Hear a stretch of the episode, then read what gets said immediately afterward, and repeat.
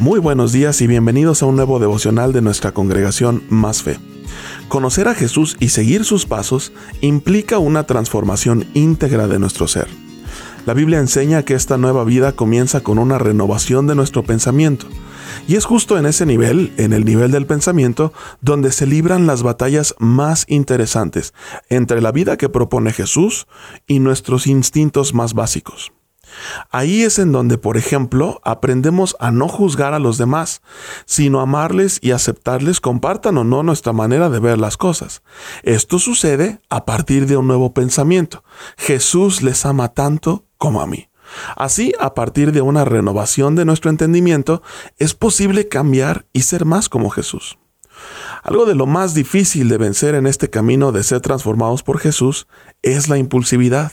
Algunos incluso creen que la impulsividad es algo positivo, pero cuando ponemos atención al camino que plantea Jesús, vemos constantemente que la impulsividad nunca traerá buenos resultados a largo plazo.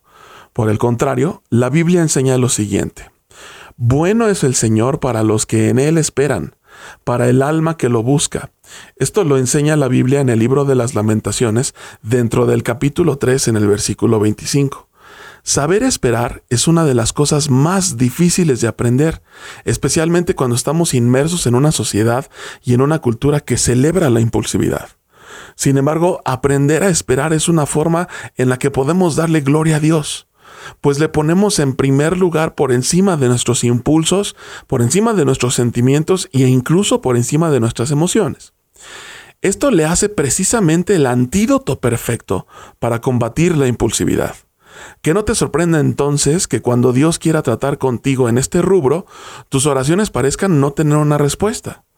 No es que Dios te esté ignorando, es que te está invitando a ser paciente y a esperar en Él. Aprendamos a esperar en sus promesas y a esperar en sus tiempos. Jesús nunca llega tarde, tampoco llega temprano. Más bien, Jesús siempre llega a tiempo. Y saber esperar en Él es saberle dar más valor a su voz que a nuestros instintos.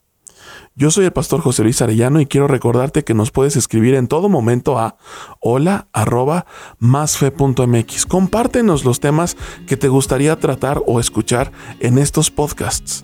Que tengas un excelente día y que Dios te bendiga abundantemente.